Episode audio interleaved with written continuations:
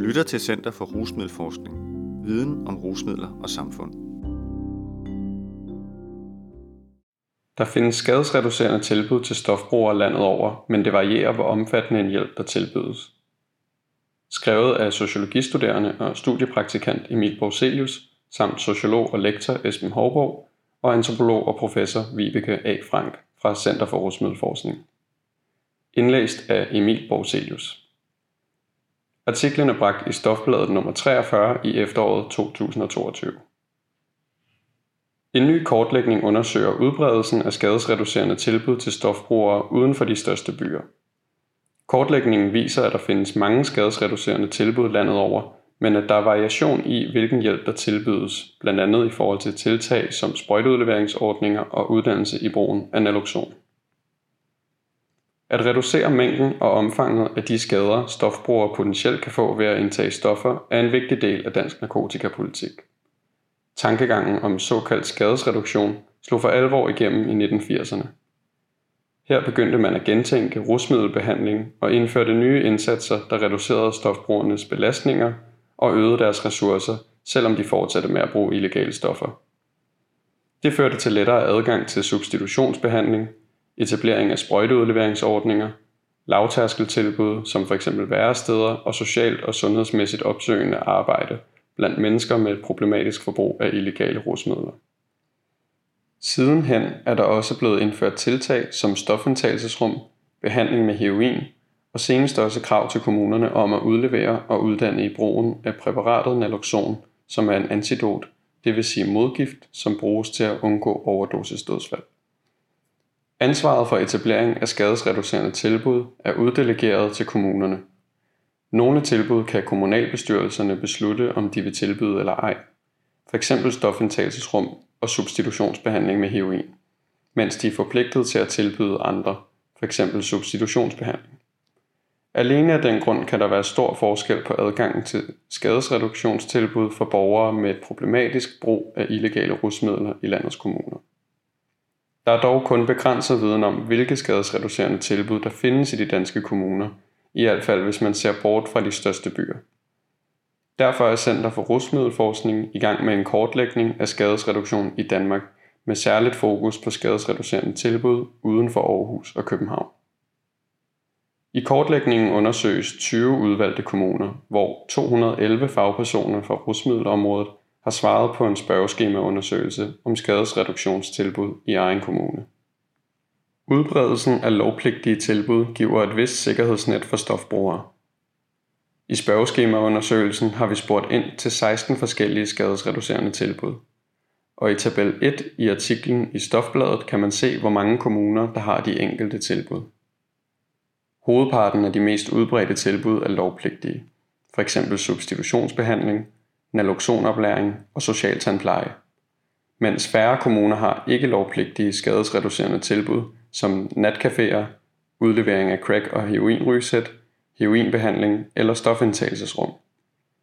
Kommunerne tilbyder i gennemsnit 11 af de 16 skadesreducerende indsatser. Kommunen med flest skadesreducerende tilbud dækker samtlige 16, mens kommunen med færrest har 7 forskellige tilbud. Kortlægningen bekræfter dermed, at der også uden for storbyerne findes mange skadesreducerende tilbud, som er med til at holde et vist sikkerhedsnet under mange stofbrugere. Der er en tendens til, at de største kommuner har den bredeste vifte af tilbud. Dette er sandsynligvis et udtryk for, at en bredere vifte af tilbud er nødvendig i de større kommuner, fordi der her er flere stofbrugere. Forskellen på antal af tilbud siger dog ikke noget om, hvorvidt behovet er dækket, eftersom graden af efterspørgsel og tilgængelighed her er væsentlige faktorer at kende. Disse vil vi afdække senere i vores undersøgelse. Sprøjteudleveringsordninger er udbredt, men indholdet og tilgængeligheden varierer. Gratis og let tilgængeligt sterilt injektionsudstyr er forskningsmæssigt påvist som et effektivt forebyggende instrument mod smitte med HIV og hepatitis C, men også mod fysiske skadevirkninger ved injektion, som bylder eller overbetændelse. Men selvom sprøjteudleveringsordninger er en af de ældste og mest udbredte skadesreducerende indsatser i Danmark, viste en rapport fra 2018, baseret på alle landets kommuner, at 29% ikke havde tilbud. Og blandt dem, som havde, varierede kvaliteten grundet store forskelle på, hvor meget af det anbefalede udstyr, der udleveredes.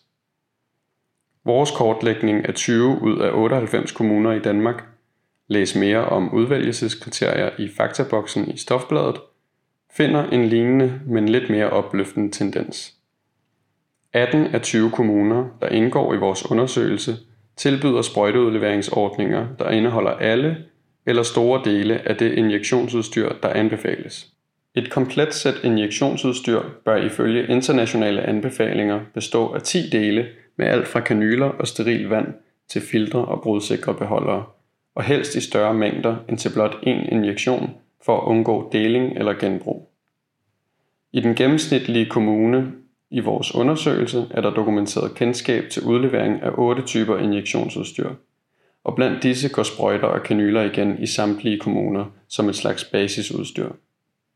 I 5 af de 18 udleverende kommuner er det muligt at få udleveret alle 10 dele, hvorimod kun én kommune udleverer under 5 dele. Men hvor mange udleveringssteder for injektionsudstyr findes der i de enkelte kommuner? Det er der stor forskel på. I de 2 kommuner med flest udleveringstilbud kan man få udleveret injektionsudstyr fra 11 forskellige steder. I de 3 kommuner med færrest angives der kendskab til udlevering fra 1 sted, mens gennemsnittet er ca. 5 udleveringssteder. Den store genganger er rusmiddelbehandlingscentre, hvorfra der er dokumenteret udlevering af injektionsudstyr i 16 af de 18 kommuner. De øvrigt hyppigt angivne institutioner, der udleverer injektionsudstyr, er varmestuer, apoteker og midlertidige botilbud.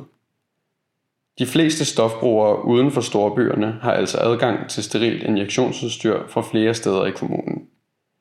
Med det sagt findes der stadig et overtal af kommuner, som ikke følger anbefalingerne i forhold til, hvad et sterilt sæt injektionsudstyr skal indeholde.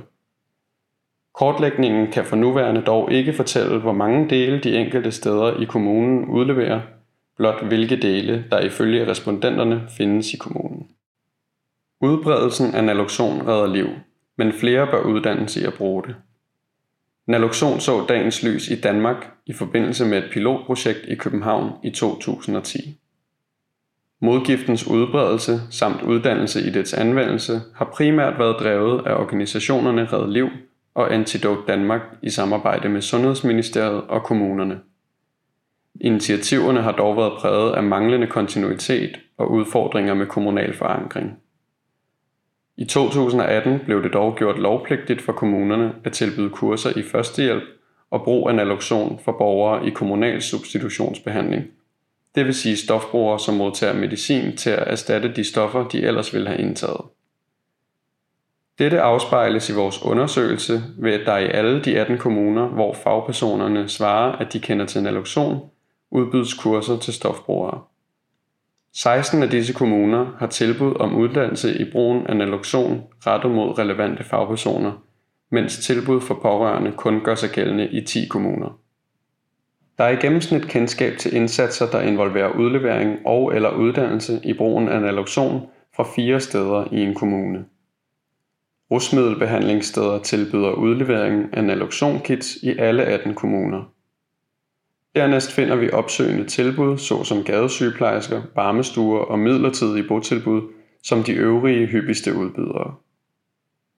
Kommunen med flest udbydende institutioner rummer 11 forskellige, mens der kun er rapporteret kendskab til 1 i de 7 kommuner med færrest. Generelt har de større kommuner med flere tilbud også flere institutioner, der arbejder med naloxon.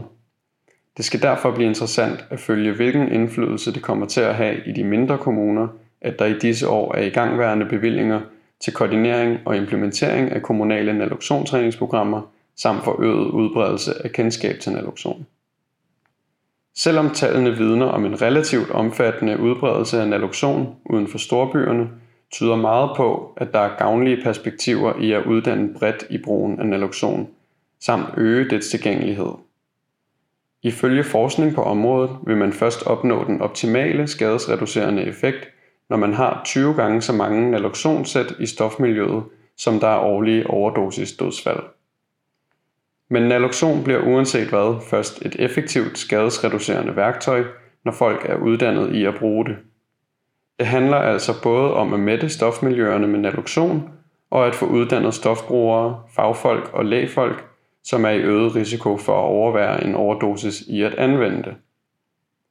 Forskningen viser nemlig, at stofbrugere i høj grad ønsker at passe på sig selv, og mere naloxon i stofmiljøerne, kombineret med uddannelse i brugen af det, har vist sig at sænke risikoen for overdosisskader og dødsfald, samt skabe øget bevidsthed om risikoen for overdoser i stofmiljøet. Med andre ord handler det om, at naloxon skal udbydes let og tilgængeligt, der hvor stofbrugerne er.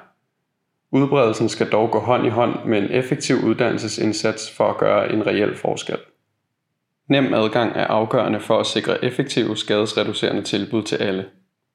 Vores kortlægning viser, at skadesreduktion er på den kommunalpolitiske dagsorden, og at der findes mange og varierede skadesreducerende tilbud uden for København og Aarhus.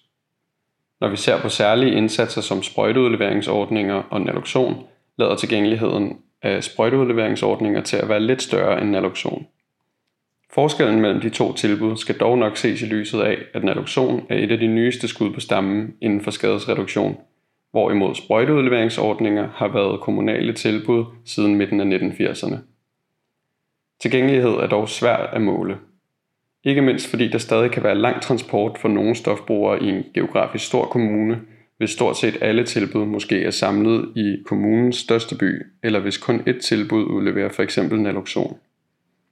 Derudover konkluderer Sundhedsstyrelsen i en ny rapport, at mange stofbrugere møder begrænsninger i deres adgang til sundhedsindsatser. I næste del af vores kortlægning af skadesreduktion i Danmark håber vi derfor at skabe større overblik over tilgængeligheden, ved at få stofbrugere til at deltage med deres perspektiver og erfaringer samt udbrede spørgeskemaet til fagpersoner i resten af landets kommuner. Skadesreducerende indsatser findes uden for storbyerne i en udstrækning, som i de fleste tilfælde må formodes at udgøre et relativt finmasket sidste sikkerhedsnet under mange stofbrugere. Storbyerne bør ikke anvendes som standard eller målestok for mindre kommuner, da de enkelte kommuner kan have mange grunde til at have specifikt sammensatte udvalg af skadesreducerende indsatser. Ved at fokusere på sprøjteudlevering og naloxon må undersøgelsens indledende konklusioner dog være, at tilgængelighed og kontinuitet, og gerne i endnu større udstrækning, er afgørende for at sikre stofbrugere i alle kommuner de bedst mulige vilkår. Artiklens referencer, tabel og faktaboks læses ikke op, men kan findes i artiklen i Stofbladet eller online på www.rusmiddelforskning.dk/stof.